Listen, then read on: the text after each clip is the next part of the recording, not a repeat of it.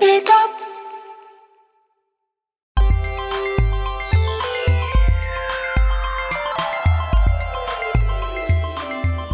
Hey, everybody, welcome to another episode of Cape Town. We're a superhero podcast about superhero things. I'm Tyler Huckabee, I'm Prishan Blood. and we are it for this podcast. Mom and Dad, are- I guess it's just like the two of us tonight.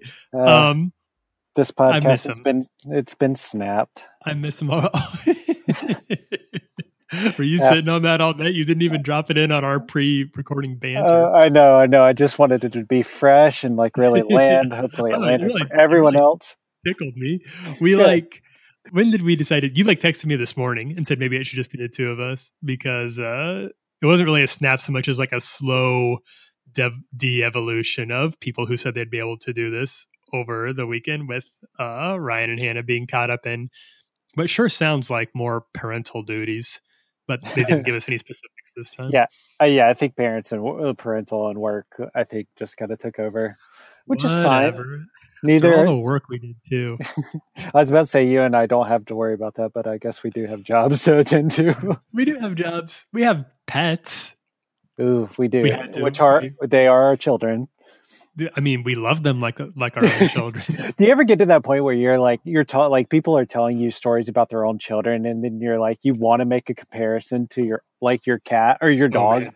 or my cat for me, and I'm just like I probably shouldn't like compare my like I was talking my about it earlier today. Actually, I feel the exact same way because you want to relate. Like that's how we have conversations in a society. But I have nothing to compare it to besides my dog. My currently two dogs were like fostering this stray we found. oh uh, yeah last night. I heard about this. What Yeah. at least tell me about it. Speaking of very stressful situations, I'm a two child household right now. uh, between my dog Willie, who you know, Chris, who's who's kind of a grumpy old man, and then we have a little dog that my wife has taken to calling Matches, who I found it's it's cold and wet here in Nashville right now, and I found him literally pawing at the door of a church as I was driving by. This Oh my little guy just like trying to get in. And uh, so through like a very long series of of circumstance, oh, he's like he's out here right now. He's coming up to say hi. Um, through this very long series of of circumstances, he ended up in our house, and we've kind of said that we're like just holding on to him until we find him his his forever home. But I, I feel like this could be one of those things where two years from now we're still like, yeah, when we find the right person, we're gonna get rid of him. Oh, I love it. I love it. Oh wait, when I heard about when I heard about like it pawing at the church door, I just like it was so movie esque that that It. It was so movie Yeah. esque. It was like Yeah. raining. Like it was like a gray. It was. It was. Uh, it was one of those things that doesn't really work. Your script professor, script writing professor, would tell you to take it back because it's too on the nose. Because he was like shaking and he was skinny and he didn't want to come up at first. Uh, but he's he's getting along just fine in the household now. So that's the stress that I have going on in my household now. And I feel like two like managing two dogs is equal to me- maybe managing one child in the household. Sure, sure, sure. Two So dogs that's equals one human. Got it. that's like that's our scale moving forward. So So you've got a half child household with Buffy, the cat, yeah. who's a very sweet, who's a who's the sweetest girl. Hey, thank you. We've raised her well, Um, Man- manners and all. So so what we are going to do for this podcast because we do actually have an episode prepared about a character that we really like. We actually have a special segment. I talked to a special guest today for this character but i didn't want to we didn't want to run off like half cocked i guess without having the full team around for the character we're doing. So you and i are just going to do a little like mom and dad are gone let's do whatever we want. We're just going to do a little news roundup uh, tell people some of the stuff that we've been thinking about and we will be i want to warn people now at the end of this podcast episode, which is going to be a short one, we are going to move into Avengers 4 spoiler chatter because we've both heard some possibilities for the next Avengers movie. Chris, this is a little more your zone than mine, really, because I feel like you you kind of enjoy looking up spoilers and I don't, but I've just I've, I've happened across them. The spoilers happened to me. I, I couldn't avoid them. Um, so we can get into. We'll give you guys a fair spoiler warning before we get into the. If you want to be completely surprised, but we're going to talk a little bit about rumors. But first, let's talk about things that we do know. So WB has made a lot of missteps in their whole DC universe. Um, Mhm. top to bottom. I think I don't think anything has been really good. Which but, we've gotten criticized for being too hard on them. We talked about this a few days ago on on social media. We get we we people have said that we are too hard on WB and the DC the DC extended universe in general. I actually forgot that we had that conversation, and it's just honestly a natural reaction at this point. um, but I think they did make a really good move this past week when they yeah. uh, the whole James Gunn scandal being uh, fired oh, from Disney, uh, you know, because of his old tweets. WB actually picked him up and they're bringing him on. He's signed on now to uh, write and direct the Suicide, Suicide Squad 2 um, which is like it's such a good move. Like it just it really feels like a good move. I mean, they wanted DC wanted or Warner Brothers wanted uh, Suicide Squad to be their Guardians of the Galaxy, right. and now they have access to like what really made that special. Um, so yeah, I'm, I'm really interested to see like you know how this could potentially like put a spark back into the uh, DC universe. It's a coup in every way. It's just like I feel like Disney looks stupid. And we've talked about some of the like complications, like the the the definite like nuance needed in the discussion around the James Gunn firing situation. But with DC just bringing him on to Suicide Squad, it feels like a coup, and it looks it sure looks like Disney just kind of bungled this one. And um, it was after Suicide Squad one, you could have never told me that there would be news that would get me excited about the sequel, which I guess based on what they're saying is going to be a sequel in spirit only. It's out they're teasing a very I think the exact quote is a fresh vision for Suicide Squad, which it couldn't be fresh enough sure. after the first one. I have to imagine they'll keep on like the big heavy hitters like Margot Robbie and Will Smith well, and then least, build around yeah. that. If you start there and then kind of see where it goes, but if but Suicide Squad felt like such a lame pastiche of Guardians, and and it was bad. I think it was worse than Batman vs Superman. I think it was the worst, I, one of the worst superhero things I've ever seen in a movie. It was really bad. And um and then just getting James Gunn. If DC can stay out of his way enough to just let James Gunn do what he did for Marvel with Guardians of the Galaxy, you could potentially have something pretty special on your hands almost as special as this podcast having the word pastiche in its um, I've never had to Google something so quickly and like figure out what it means. we're both we're both men of culture. With Ryan and yeah. Hannigan, I think we can let our freak flags fly a little bit. Man, no, I, yeah, I think you know what was really interesting is that what I loved about the whole Disney fallout was how much like the cast specifically David Bautista got behind James Gunn in the whole yeah. deal. And now there's yeah, now there's even that like Bautista's even come out saying like to a point like I'm in. Like he said, sign me up on Twitter, right? Yeah, he, yeah, he yeah. The news about James Gunn getting hired by DC and said, sign me up. That is a.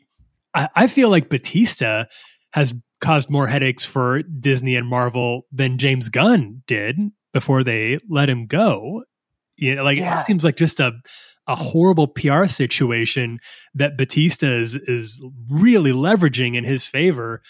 And he knows that Marvel can't very well fire the guy. Like they can't get rid of Drax because uh, they need to make an, uh, another Avengers movie.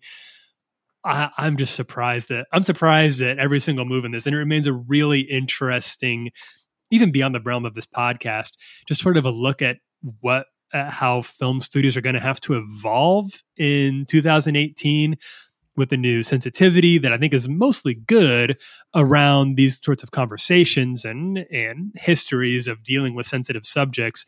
But I think in they they just didn't do this one right. They just didn't do it right. They didn't. And DC gets pulls a rare win over Marvel. It gives them their first, maybe their really first bona fide like W on the board, other than the other than Wonder Woman hey, I think we all win. Oh, I mean, I'm excited. I can't wait. I'm excited for it. And if he gets Bautista in it, so much the better. But as you put in, a, in the little list of news you sent over today, Marvel had a big win this week as well. Uh, although it was probably like the most no brainer of any like big news that that I could have imagined coming out this week about the superhero movie universe. But Ryan Coogler did finally, finally sign on to write and direct uh, Black Panther sequel. Uh, he wrote and directed the first one. Usually, Marvel is pretty quick about lining up these sequels. Uh, they've announced uh, sequels even before the first movie has has even debuted in theaters. Uh, but this one, they gave it a few months, and I don't know. I don't know if Coogler was playing hardball with his contract, or if Marvel just couldn't quite decide where they wanted to go with Black Panther two, or if they didn't know what characters they'd have rights to. But it took them longer than it usually does. I think what it came, to, at least what I've read, was it came down to a timing issue. Like he, oh, sure. Um, so I think that that was the biggest thing that was holding it back. Like with other uh, projects uh, that Coogler's working on. Right. And probably like everybody else. So I think that they were just trying to figure out like when everybody could like, you know, come back together. Um, so yeah, I, I don't even know like when it's actually slated. I don't know which like spot. I Marvel's laid out so many like unclaimed spots over the next you know five years. Yeah, yeah. Um, so I don't know where it's going to fall in that, but yeah, as of right now, he's uh he's signed on. Do you have any predictions about the about what the sequel, especially like what the bad guy in the sequel would be? No idea. They've like taken to his two main villains, uh, yeah. you know, off the table with Klaue and um Killmonger. So yeah, I'm really curious like what it's going to be like. Will it be like will it be Wakanda finding its like more of a political like Wakanda finding its place in uh the world post Avengers 4 like yeah, it'd be very. I think it'd be very interesting just to kind of see the direction that they end up going with it. Uh, you know, with two like major villains in the Black Panther lore off the map. Well, we don't want to get into too many potential spoilers, but uh, a major nemesis for Black Panther in the comics has always been Prince Namor, um, who's the king of Atlantis in the Marvel universe, the same way that Aquaman is the king of Atlantis in the DC universe. I think this would be a good place to introduce him. I just don't know if Marvel would want to introduce Namor quite this soon after Aquaman from DC. It would feel like a might feel like a little too much like a copycat move. Um, but it's also a good place to bring Doctor Doom in if they wanted to introduce Doom as a villain. Uh, I feel like as a rival, the idea of Doctor Doom's country of Latveria being sort of a rival nation to Wakanda would be interesting and and really easy to pull off in a sequel. That's interesting. That's an interesting like yeah, like I'd never really thought of like associating Doctor Doom with that like with Black Panther story. That could be an interesting approach. I, I don't know if I'm like fully sold on it because I like I still my gut is that they're still going to use Sokovia, the like rebuilding Sokovia as a Doctor Doom origin. Oh, okay. I never I never heard that take, but that's a good idea. That just feels most natural, like a city, like like thinking of people who worship Doctor, like a, a certain people who worship Doctor Doom, like him coming in rebuilding that country into something like where he serves as their protector to where something like Ultron never happens again kind of makes sense, but it kind of it, not that like they have to follow it to a T. You know, it just removes this like key like name of Latveria off the map mm-hmm. for Doctor Doom. But still, I you know for the sake of story, I, I don't think it's going to matter. Did they, I don't think they've even put a, an exact date on when the sequel would release, right? Right, right, yeah. Uh, well, so they got some time to work with. Um, mm-hmm. You put this in, and I'm trying to think about. I feel like I've seen all of these. Um, we've had we're getting a lot of behind the scenes, like sort of uh, it feels like sort of surreptitious photography of the Spider-Man Far From Home set that we may or may not supposed to be seeing, but they you you can't very well stop it. Um, and we have seen at least I can think of two different Spider-Man costumes that I've seen. Are there three? Yeah, there have been three so far. There, there's like the so there's the one that from Civil War slash Homecoming, like not his like old school suit, but like the technical, just the like first, the, the first yeah, one, like the Tony Stark Tony suit Stark, that he yeah. made. Yeah, yeah. Um, and then like all this past weekend, like I feel like Twitter and Reddit kind of blew up with photos. They were filming on the streets of New York, um, and so it w- he was in a new suit that was black and red, kind of like a throwback to the old, um, the original Ditko. Right, right. I remember seeing that one. Yeah, and then there was essentially one more that's kind of like a military esque slash homage to the Spider Man Noir suit. Right. That okay. is okay. Yeah. Yeah. Yeah. Yeah. Yeah. Okay. So I'll leave it there. But so there, but there have been three photos, and like to that point, like to your point of like, I'm not sure if we should have seen these. That one we definitely shouldn't have seen. like nobody should have seen yet. Um, but I mean, like they couldn't. I mean, they were filming on the streets in New York. Everybody, like, there were just people hanging out, like all around production, uh, which was really cool to see. Like, I don't know, like it made it. It made the like him being like New York's hero. Just you know, it's such a. I don't know. It was just like a nice little reminder. It just like I'm excited to see where they actually go with that. Taking him out of New York feels like sort of a risk because he does seem like such a quintessentially New York hero. It's kind of like taking Batman out of Gotham, but even more so because New York is a, New York City is a real place, and uh, and it seems like such a. I don't mind him being an international. Like we we've already seen him in outer space and Infinity War, but it does. It's so heartwarming to see him be sort of this New York like like the superhero of the Big Apple. Like it's just like something that that is always really like fun to see. Uh, I don't know how much time they're going to spend in New York in the next one, but Far From Home would suggest that it won't be a whole lot of time. Yeah, most a lot of the shootings take taken place in Europe so far, and so and for what I know, this is like the first set stuff in New York so far. It's been interesting how much different costumes have become so much a part of the Spider-Man story. It feels mm-hmm. like that's kind of a, a recent years thing that the between the video game, uh, which obviously has gotten a lot of attention for what something like 20 different suits i think that you can pick up in the game um, to the various crossover events that bring in a lot of different spider-men like the british spider-man and spider-man 2099 spider-man noir obviously Into the Spider Verse coming out has Spider Gwen and Miles Morales is Spider Man and Spider Ham. It seems like these increasingly these different iterations are as, as much a part of Spider Man as Peter Parker is. Yeah, yeah, it, it really is interesting, and like I feel like that was a really big thing with Dan Slott's run mm-hmm. with yeah. Peter Parker yeah. getting more uh, more accessibility to technology and being able to do more stuff with his suits. Um, it really did become a lot more part of his lore. So, like thinking about what they are actually like, how are they how are they going to justify all these different suits? You know, is is he getting these from Tony Stark? Is he getting these from another place? Like he obviously can't make these super high tech suits. So like what where are they coming from as a high schooler? So it'd be interesting to see like why all the costume changes and you know how they dive into that and how they set him up uh you know moving forward after Avengers 4. So yeah, it, it, the the the noir the noir uh, suit like that's that's the one I'm really interested in. I think the black and red one that they released this weekend um, from New York looks awesome, but it'd be really the black one really just the noir one just like really like piques my interest on like where does he get it from? So do you have a favorite? It'd be interesting. Do you have a favorite of the the alternate uh, suits? Uh, oh, this like this new black and red one looks it so, looks pretty so sick. Good. It looks so good. I, I, really like it a lot. We the black the black one is an interesting little like nod. It doesn't go all the way there, but it's an interesting sort of nod to the symbiote suit, which I don't know if they're I don't know if the MCU is going to even touch the symbiote thing.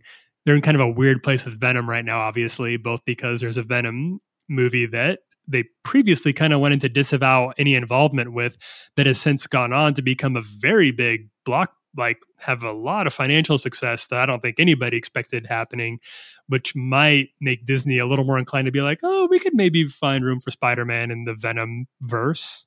Yeah, I man, I I can't express how annoyed I've been me watching too. those box office numbers. like there was part of me that was like, I'm not giving them any of my money, and now I'm like, oh well, it just won't even make a difference. So might as well go see it. I feel like I've kind of made my point by not seeing it in the first week. Like my case right, has been made. I can right. go catch it now. I think I will go see it because I think I was telling you like a few people who I actually because at first it was just getting critically panned and which was to the surprise of nobody. Like the critics really didn't like it. And then initially there was a lot of fan chatter about how it's actually pretty good, which again, not that surprising. The people who go see it opening weekend are going to be people who are kind of ride or die for the character, and that's fine. But I've since had a lot of people who I actually kind of like, who some opinions I respect, leave the theater and say they actually thought it was a pretty decent movie. And so now I don't know what I was not going to see it um, like you. And now I kind of feel like curiosity is going to get the better of me some afternoon and I'm going to have to go see what's going on.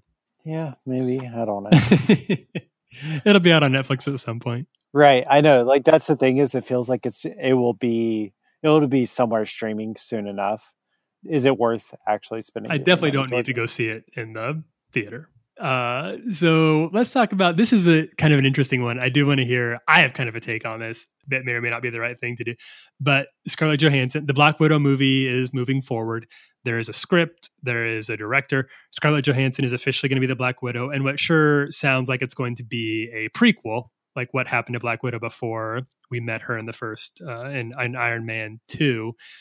Uh, I'm on board with all of that. Uh, and then the big deal is that Scarlett Johansson is getting was it 50 million? 15. 15 yeah. million. Well, fifteen yeah. million, which which is the first time that she's made the same amount that Chris Evan and Chris Hemsworth have for one of these movies. Uh, that's the sort of money that they were raking in for their past Avengers and and uh, solo movies, which people were really on board with.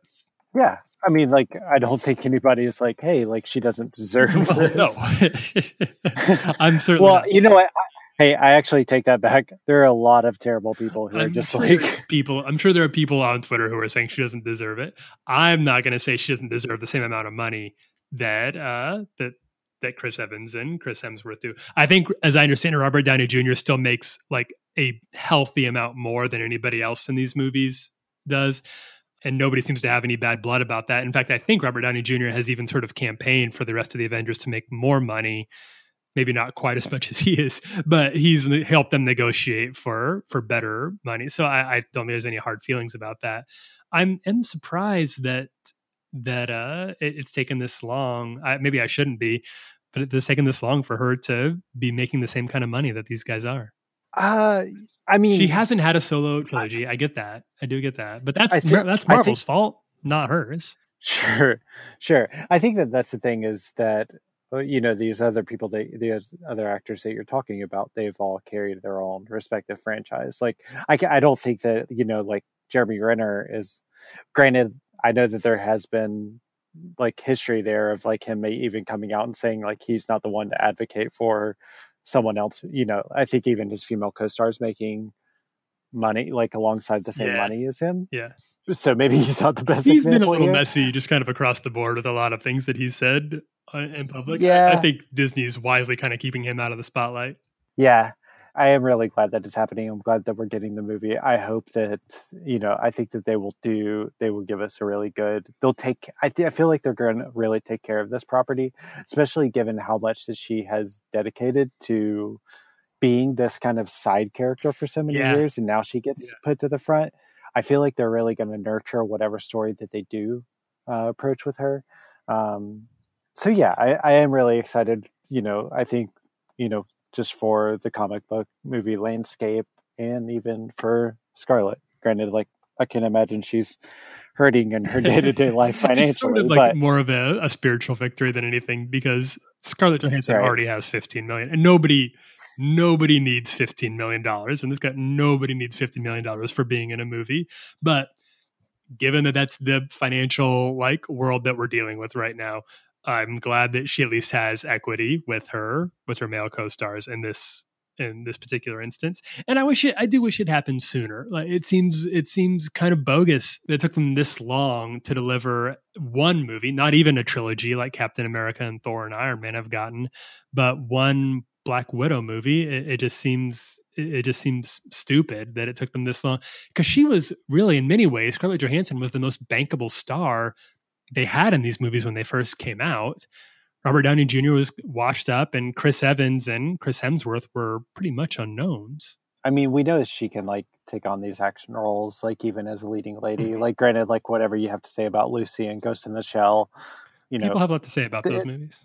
Yeah, and we'll let them say That's it. fine. Yeah. Um, yeah but yeah i think like so we know that like she can she has that like at least action move leading lady ability. So i think with good writing behind it i you know my biggest hope for this is that they start expanding on her comment to um in civil in civil war when her and bucky fight and just like that brief moment where she says you don't even remember me um or something along the lines those lines I really hope that they expand on that a little bit. Granted, like I don't want it to be a story about like their like whatever potential relationship. I kind of do. I kind of ship them a little bit. Yeah, yeah, I do. Eh, I don't know. Like I think if we're I think if we're talking about her like getting her like finally getting her story, I'd really hate to see it immediately go to like a story like a potential like love story. Yeah, romance inside of this, you know, spy movie or something. So In the comics, I don't she's know. had a few. She's been attached to Bucky, obviously, and also Daredevil, uh, which isn't going to happen in in this MCU, obviously.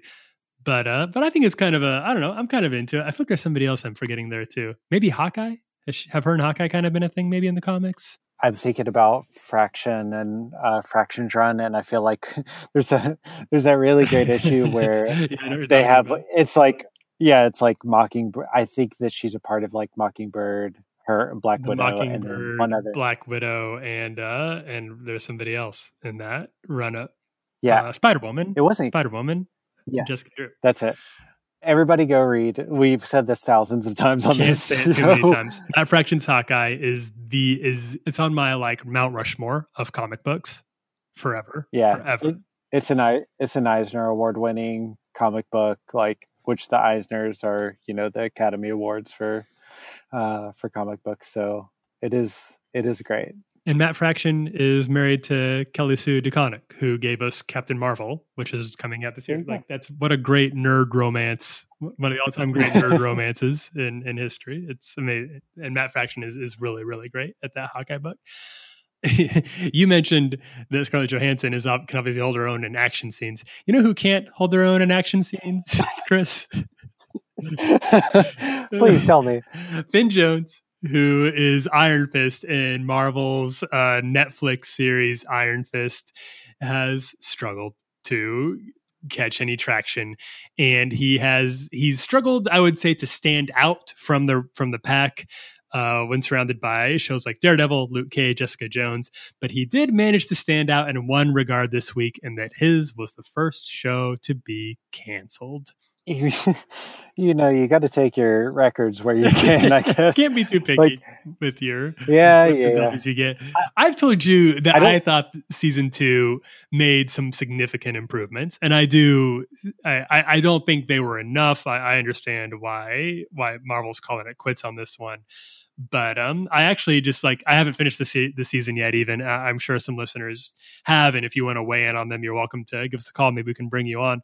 But uh, but I do feel like what I've seen so far, I, I kind of I thought it was okay. There's some good stuff there, but but the Sure. mo- but the least interesting part of it by a huge margin is the lead character is Finn Jones. He's just miscast. he is so hard to watch. He is so hard to watch, and it, like, and it, yeah, I guess it's just not a surprise that this happened at Mhm. all. Um, yeah, I don't really like. I have nothing else to really comment on this. you watched some of season one. I watched all of finished it. season one. Like I crawled through It's, a, season it's one. such a slog. It's It, it really is. And that actually taught me. I, I'm kind of like in retrospect grateful for it because it kind of taught me. Okay, I don't need to like if I'm not enjoying something, I can. I don't have to like put myself through it. Like I think that there was like some little like obligation inside of me, like completionist obligation inside of Mhm. me that I put on myself uh, to finish it. And like, man, guys, if you're just not if you're not enjoying something, take this whole life lesson. If you're not enjoying something, just walk away from it. There's so much good stuff out there. We live in the golden era of TV. Everybody knows it. There's It great television out there. We don't need to. That that I feel the same way. It's why I jumped ship on Luke Cage season two. I want to like Luke Yeah. Cage. I I appreciate what Luke Cage is is doing, but it's not the show that I want to finish. It's not a show that I want to finish. Yeah, Shows that I just get some, get some spooks in your life. Go over to the Haunting of Hill House and just Oh man, I haven't even dug into it yet. Is it good? watched episode one last night, and I'm still in. Elise is out. We'll see how this it, goes. is it too spooky for Elise? Uh, yeah, it just still like it's just very. It gets it gets spooky. like well, yeah, you know, Tis the season though. Yeah, yeah. I know that's how I feel. Like I know if I don't finish it before Halloween, I'll never like really actually care to Right, get right, into right. it. So yeah, I think I'm gonna stick with it and try to knock it out over the next uh 15 days and then um so yeah, we'll see. But in better news for Marvel's Netflix series, and Chris, I feel bad for even because I feel like more than anybody else, I've talked your ear off about this so far, and it, it's like, and it feels annoying to be the guy who can talk about this to somebody who can't really talk of who who hasn't seen it yet. Um, but this Friday, the Friday after this episode releases, uh, Daredevil season three comes out.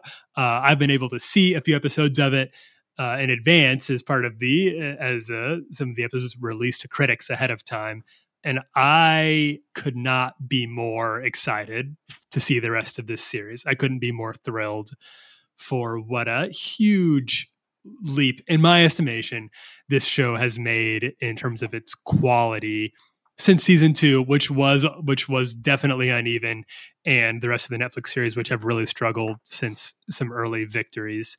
Uh, this season three is is awesome. It's awesome. I I was the first Netflix Marvel Netflix show in such a long time that I was clicking next on, not out of obligation, but because I just couldn't wait to see where they went with these characters. When you started telling me about this uh, the first time, um, I was like, yeah, I'm very aware of your Daredevil bias, and and I, I do love the kid. People know I've, I've said Daredevil is my favorite superhero, and he's definitely like on my list of top five favorite superheroes. Yeah, and so I know that that's there for you, and so I was kind of I was kind of skeptical, and then the embargo for everybody got lifted, and I think along I think like the standard is they everybody gets six episodes, those six episodes, yes. and across the board, every like I did not re- read a single bad thing about this uh, about this show, at least the first half of the season. So. Um, it could it could still fumble because I feel like honestly season 2 was pretty strong for the first 6 episodes and it was only it wasn't amazing but it but it was solid for the first 6 episodes and then really went off the rails in the back half of the season. So I'm ready I'm prepared for the possibility of that. Um, but the things that are set up, it really hits all my buttons in particular because it really leans into tortured Catholic Matt Murdock, which is 100% my like that's extremely my jam. Uh, I I really love the aspect of Matt Murdock that deals with his uh, very fraught relationship with his Catholic upbringing, and they go they they go into the paint on that one in this uh, in this season, but they also bring they really put the focus back on Wilson Fisk as uh, the kingpin, who is Vincent D'Onofrio gives such a good performance there. And then they finally introduce, after two seasons, they bring in a really iconic Daredevil bad guy in Bullseye, who here is played by sort of a disgraced FBI agent named Poindexter. And uh, and I, I can't say enough good things about that character either. They they change quite a bit about him. He is not super uh, indebted to his comic book counterpart, but they take him in a in in a direction that I would say is very was reminiscent to me in a lot of ways of like a horror movie or a slasher movie. They they definitely borrow a lot of things from like the the Halloween movies for his characterization, and it works like gangbusters. Man, I'm really excited. Like, uh, I, I'm actually really bummed because Elise is going out of town this weekend, and mm-hmm. she was like, "You have to wait on me." she didn't let what didn't want you to watch it yeah, without her. Oh, no, that's a bummer. I know. So it would be the perfect time to watch it too. Right. I know. So I'm like, I you know, I will I will do my duty and uh, and hold back. But yeah, I'm really excited to dive into it. Uh, so that'll be that'll be what I'll be doing for the next week if you need anything from me. And we'll dig into it more in some future episodes. We should probably do an episode. We've already we did an episode on Daredevil back in the It's a Bird Plants a Podcast days, but I guess we could do another one on him now, or maybe like on Kingpin or Bullseye or something. I think you know what we should. Yeah, Tyler alluded to it earlier, but we were we're going to do uh Hawkman and Hawkgirl, or just Hawkman. I think Hawkman and Hawkgirl. Okay, that's yeah. who that's who I was at least working on yeah. for the for the script that I put together. And we even we like I said earlier, we have a we have a special guest for that right. episode that I want to make sure that we use. And it was a really good interview. It was a really good conversation. Yeah. So we have that coming up for you guys. And but yeah, I think like I actually going back to that old episode, I really liked what we did where we focused on that uh Bendis run or Brubaker, the Brubaker mm-hmm. run Brubaker or Bendis, one of the two. That was really that great. feels almost like a better way to do it, doesn't it? Because yeah. Daredevil has so many like iconic creators behind him, from the Frank Miller run to the Brian Michael Bendis run. uh, to the Brubaker run, and then even to the most recent run. We were just talking about this last weekend, Chris. Mm-hmm. Mark Waid's just wonderful run on the character, uh, which which was fantastic, which was great too. He has a really, I mean, you have to go back to like the Clinton era before you find a really anything less than a stellar creative team on the character. Yeah, it really is like that I think that that's a good opportunity for our listeners to really understand like some of these core stories that uh, we, you know, we personally get to dig into as we're doing mm-hmm. our research. And so, uh, so yeah, I really, I think that that could be, I think that that could be fun to uh, go back through that again, and yeah, take everyone along with us. Do you want to? Speaking of comic books, we uh, we we both decided to bring just a a run of comics just to recommend, just out of the blue, we have we have nothing to tie ourselves down this time. Uh, no character. We can just kind of go go hog wild. Uh, so we both brought a comic book series that we recommend to anybody who wants to is just looking to find the new something else to read uh, for your next plane flight or for your your upcoming Thanksgiving holidays. Here, you get time to get ready. Uh, Chris, what do you want to talk about? So I finally picked up Saladin Ahmed's Black Bolt, and oh man, yeah, I love that series. I get it now. Like I knew oh, that so I knew that it won the Eisner Award, and I was very like I, I also didn't realize this was Black Bolt's first standalone book. Right. Yeah, yeah, That, that was like that was incredibly surprising to me because I've read you know I've read a lot of Inhuman books where he was the focus, um, but yeah, I never actually considered he's never had a standalone book. And man, like if this is your introduction to a character, it is breathtaking and haunting and really like it's tragic there like there's some tragic beauty to the story that ahmed tells and um so yeah i think like getting through like the a great introduction is just picking up the first two arcs um of this I, I mean you can if you have a marvel unlimited subscription those two arcs are available to you and um yeah i don't know like even even the I feel like even Black Bolt, like having his powers dampened or losing his ability to speak, is a bit of a trite plot point at this point. But the story is just really good, and I, I can't recommend it enough. I know you've also read it, um, Tyler. So I love it. I, love that series. I think one thing that Saladin Ahmed who's a, sort of a newcomer to Marvel and has made a name for himself very, very quickly with extremely uh, introspective and emotionally vulnerable stories. He d- does this one. He does a. He's currently working on a book called Exiles, and uh, he's taking over Spider-Man, the Miles Morales Spider-Man run uh, at the start of the new year. So I, I and I, I really love his work. And one thing that I think he's really good at is deconstructing his male heroes. He takes his male characters to extremely vulnerable places. And I think there's been a lot of focus, very rightfully so, on getting more strong female characters into superhero comics. And I support that. And I know Saladin Ahmed does too. He has a very active Twitter feed where he talks about that a lot. And, and he has a lot of really thoughtful things to say about it. But he's also focused. I remember one uh, thing in particular that he said is that he wants to focus on what it means to be a weak male character uh, what does it look like for a for a, a, superhero to be weak, to embrace their weakness, to live in their weakness? Uh, is something that superhero comics and that men in general are not very good at in this country. And Saladin Ahmed really uh, explores that with a lot of nuance and a lot of tenderness too in this Black Bolt run. Yeah, I mean, like, what better way to do that than taking truly one of the most powerful like mm-hmm. a hero who has one of the biggest power, like most powerful power sets uh, in comics, and just strip him of that. And putting him up against uh, Crusher Creel, who's sort of this uh, typically portrayed as this very brute uh, B-list bad guy who's just uh, kind of a, a blue collar uh, workhorse, uh, often depicted as sort of a, a henchman and and sort of a dummy. And in this comic, Saladin Ahmed imbues him with so much personality and and character, and has a lot of affection even for his antagonists, for his villain characters. In this, the way he he shows them, it makes me really excited for what's to come for the for his comic book writing future. Yeah, same. What about you? Uh, so I wanted to bring up a uh, a run that I'm really enjoying so far, and and that I'm I feel like is really only going to get better in the future. Scott Snyder, who really made a name for himself doing the last run of Batman and the New Fifty Two, uh, which introduced Court of Owls. Uh, which was a very successful Batman story. He's now taken over Justice League, where he so he's got his Justice League team together, pretty closely mirroring the Justice League team that was in the movie, with the added. He also has Hawkman and Hawkgirl added to it, as well as Martian Manhunter.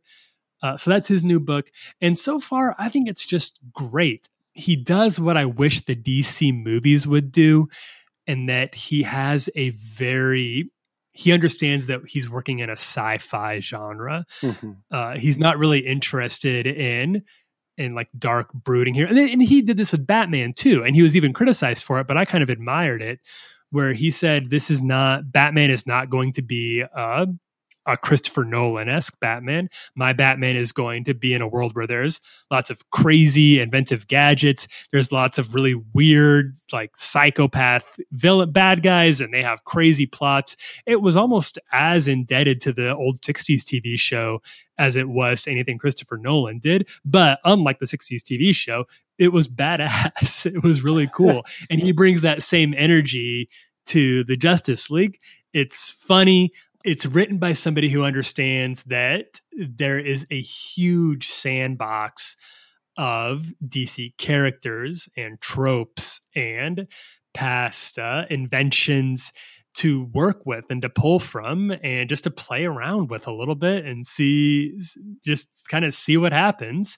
It, it feels like somebody who's an imagination is just really on fire. And that's what I've really enjoyed about reading it so far. He's just about to move into a new arc that's called Drowned Earth that is going to prominently feature Aquaman as DC starts sort of forefronting Aquaman to get ready for the movie coming out in December. And we don't know how that movie is going to be. But I'm definitely excited for what's going to happen with the character in the comic books because it feels like they've set the stage for some great stories. Uh, obviously, as we've talked about, Kelly Sue DeConnick, a writer we love, is taking over the Aquaman title. Can't wait to see.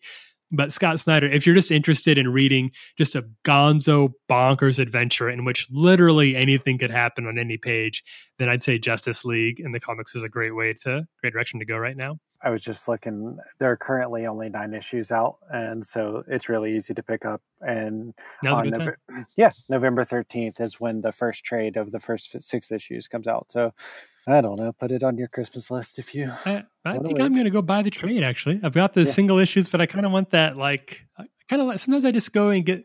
I treat trades kind of like like records, like buying vinyl records. Sure. I probably already have access to the music on Spotify, but sometimes you just want it. Yeah. I don't know. I th- probably sounds super privileged. I feel like I'm talking like I'm a super rich person. That's just not the case. Yeah, I, I, I, know. I like owning trades. I like digital and then getting trades if it's just like if it's one of those standout stories. I think, you know, if it's something that is really like the visions, for instance, like fantastic example of something you just need on your book. Oh, it's so cool. Trades we should we should clarify uh, is uh, is when they collect all the single issues of a comic book into that, that comprise one overarching story into a single book that you can buy usually in a in a hardback, sometimes in a paperback. Uh, those those are called trades, and a lot of times they have like cool extra artwork or thoughts from the creators that you didn't see beforehand and and it, they're not always worth the extra investment but the the visions one tom king's vision run definitely is worth the investment. It's awesome. Tyler bought me that if anyone's curious. It was really sweet. Oh i actually even forgot about that oh, but it's true. All right are ready to move into the spoiler zone? Spoiler zone. The, the spoiler zone. We're talking about Avengers for potential potential spoilers. These are just rumors that we've picked up on the internet. It, it could be water cooler chatter. It could be total lies. They're just things that are floating around on Twitter that we think are interesting right now. If you want to be totally surprised, then stop listening to this now. But if you want to hear some of the things we've heard that may possibly could be part of the next Avengers movie, then keep listening. Let's start with the with the name, the potential name of the movie. Sure. So, uh, as far as I've seen, there are two possibilities, one of which is significantly more likely than the other. I because I know that the big the big rumor, the one that I feel like is most likely, uh, which I kind of like, is Avengers Annihilation. Which I like that too. I like that for multiple reasons. I so the big reason I like it is because Annihilation is a reference to uh, a comic book run that I really love. That I, I wish Ryan was here because I know he loves the Annihilation run of the comics, which is this big cosmic, very intergalactic uh, storyline from I think 2009, 2010, if I'm remembering correctly, in which a villain from another dimension called Annihilus starts to invade our universe with his undead army, and it gets into this. It, it's very Star Warsy. It, it involves this sort of insect-like horde. Uh, versus a lot of the the big cosmic players in the Marvel universe, like the Guardians of the Galaxy. Nova is a big part of that as well. Thanos is very involved, and, and so is Ultron. I don't know. I really love that storyline, and I feel like Annihilus uh, would be an interesting way to tie all this together. The rumor that I've seen, and we're going to get very technical here for a second. I'll try to make this as easy as I can. Is that back in the during the creation of Deadpool, the writing of the Deadpool movie, Fox Studios really wanted ne- Negasonic Teenage Warhead, who acts as sort of Deadpool's female uh, sidekick in that movie. Disney said that they could have her, they could use her in the Deadpool movie, but in return, they wanted two things. The first one, which is confirmed, is Ego, the living planet, who was the villain in Guardians of the Galaxy Volume 2. The second thing, which is unconfirmed, which is just a rumor, is Annihilus, who would potentially then be the villain for Avengers Annihilation, which would seem to confirm the rumor that that's the name of the movie. How am I doing so far? Uh, yeah, I mean that's actually really interesting. So I feel like I don't know like how much I've put into stock of like Thanos still not being the main villain. Like it feels like a lot to bring in Annihilus as. I agree. That would be sort of a risk on their part to make the second Thanos Avengers movie uh, kind of relegate Thanos to being one of potentially two bad guys. Yeah, I feel like it cheapens like his, this like power, like you know this like dominant like force that he is when he is on screen. Yeah, that that it, it will be interesting, and I, I think I really need to brush up on my history with the Annihilation run because was in that run Thanos is helping Annihilus. So Thanos is almost a lieutenant, like kind of a second in yeah. command, but very much one who has his own agenda throughout. Right. And he sort of, in the course of that story, emerges as the main villain instead of starting out as one. Right. Yeah, and I we should know. say that just because it's the movie may be called Annihilation does not mean they'll be borrowing from the Annihilation comic book series at all. Uh, some of these past movies have used uh, titles from past comic book runs, but have followed them 0%. Uh, Ragnarok would be an example of that, which had almost nothing to do with the actual Ragnarok story in the Thor comics. So this is all, again, purely speculation.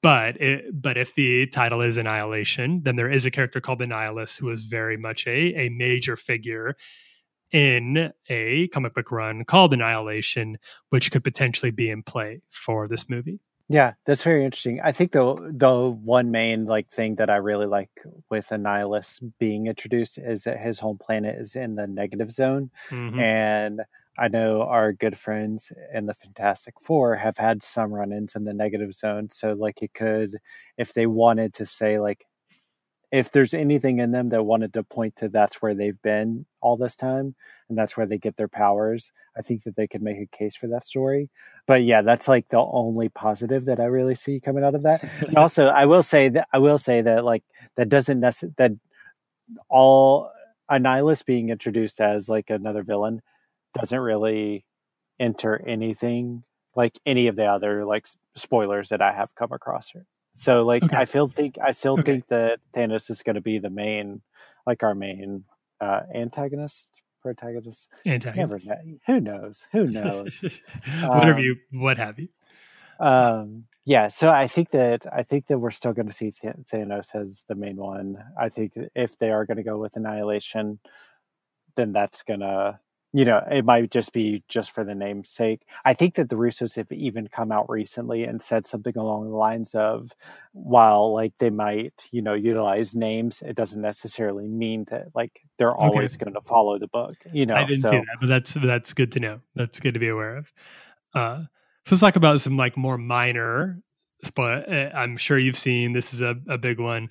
First of all, that Avengers four perhaps takes place uh, some time after the events of Infinity War, maybe five years after Infinity War ends, mm-hmm. which is interesting. It is. It is. It yeah, adds like a little bit of weight to the to the end of Infinity War. Right. Like it. It makes you like if you jump in if you jump into Avengers four and you're like, oh wait, like we are like years removed from this huge event that's happening, and like people are you know moved on. It's kind of like the leftovers right? Like you have it's very much like the leftovers. you have this which chris and i adore a yes. show that we we really love. Uh, and in it the, it picks up right where like two two percent of the population immediately just vanishes. Mm-hmm. and the fallout of that is you know how do you cope and how do you move forward when something like that happens? And i think that like you know looking at the bigger picture of what the mcu just experienced um you know people are going to people are going to be coping in many different ways and so witnessing how these like people who we've held on you know a supernatural pedestal for so long actually deal with the fallout of something like this is going to be it's it'll be really interesting yeah seeing like you know who who comes together who sticks around and um yeah i will i will say like even some of the stuff that i have seen i like i definitely uh, i I, I'm just so excited. I can't. I can't wait. And, and from what I've heard, the trailer should be there. There are three dates that they're looking at for the trailer. Oh, okay. Um, like in the third week of November, or potentially like a solid date that I saw was December 12th for on Good Morning, Good Morning America. Okay. Um, so, so it could be like a month from now, or maybe six weeks. Yeah, yeah, yeah. So, I don't think it's like I don't think it's incredibly far off. And going back to uh, going back to that Reddit user who had an insight onto the Civil War um, trailer, they were kind of the ones who were giving this insider knowledge. Um, and even that, like as they were walking through some of the trailer details, there's still a lot of rough copy. I mean, they just wrapped up. Uh, they just wrapped up some of the reshoots in production in Atlanta, and I think that they have a little bit more to do in Japan um, as far as their production schedule goes. And then, like, they should be fully, fully wrapped. Okay. I think that they've. I think it's all been a little bit confusing because there have been several times where they've said we're wrapped and like we're done filming. And and then like oh we're you know like they're back at like you know they're back in atlanta or you know they're back you know wherever else. So so yeah i know it's i feel like it has been a little bit confusing for people who have been following it um a little.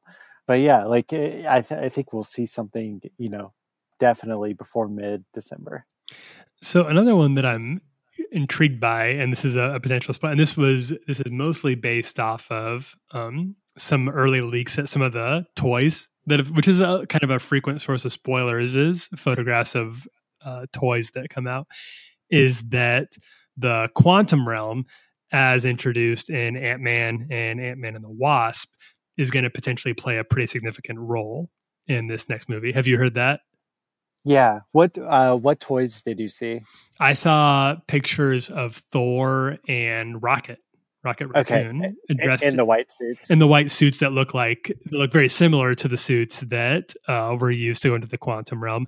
And uh, direct the director of Ant Man and the Wasp, Peyton Reed, uh, strongly hinted that there were some spoil some Easter eggs in the background of his movies for Avengers Four. What appears to be some sort of city in the back of uh, the quantum realm when Hank Pym goes back to find his wasp, find his wasp, find his wife, the wasp.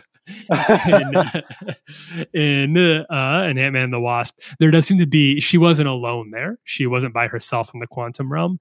So uh, evidently, that is going to play some sort of significant role, at least in Avengers four, possibly even in the future of the MCU.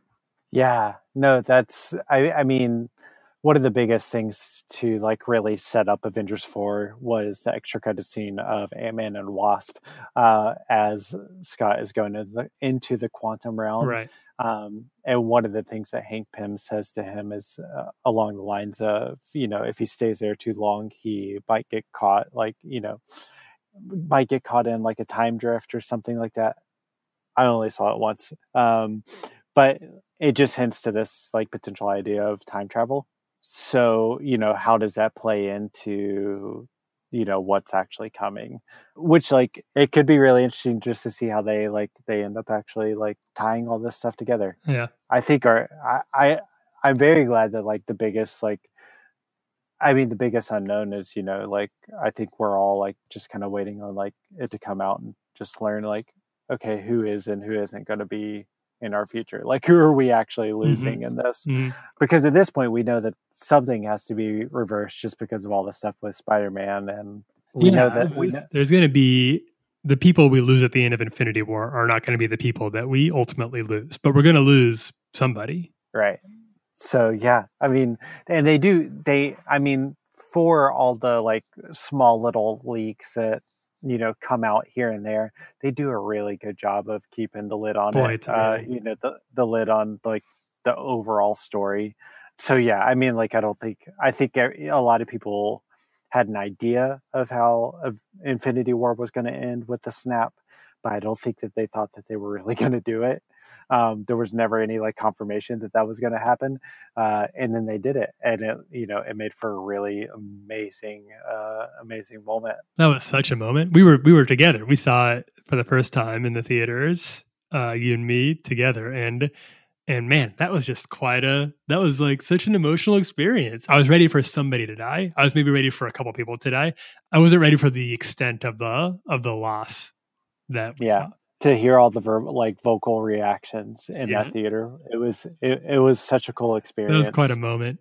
That like opening Yeah. night thing. Uh, and we're really we're getting really close to having another one of those. i know we'll we'll i will have captain marvel and then we'll jump right into that so Captain Marvel in March, I believe, and then Avengers 4, whatever it's called, I think in May, if I remember right. Yep.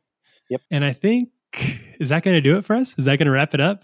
you remember when we were like hey this would be like a really Like quick 20 episode We'll- minute. yeah. Without Ryan and around, we could really, we, we could really go up on a rabbit trail. I don't know if anybody, I hope people are still listening. I hope people enjoyed. I hope people, thanks for listening to this episode, everybody. Um, we do really appreciate it. We do really appreciate it, especially the times when you listen to us when we're just kind of going off on like crazy nerd tangents that, that could or could not happen. We have no idea. We do hope that you'll continue to give us good reviews on our podcast episode page on Apple. That's how more people get to see what we're doing. And the more of those positive reviews we get, the more uh, and crazier and weirder characters we'll be able to tackle, which we will be tackling with our next episode. We want to make sure we're saying thanks to CM Studios, uh, Chad Michael Snavely, and Jesse. Keep us sounding good in the ones and twos. And uh, with that, we will all be back next time. I'm Tyler Huckabee, i'm chris youngblood and No Need for Thanks, Citizen. We will see you next time. Thanks, everybody.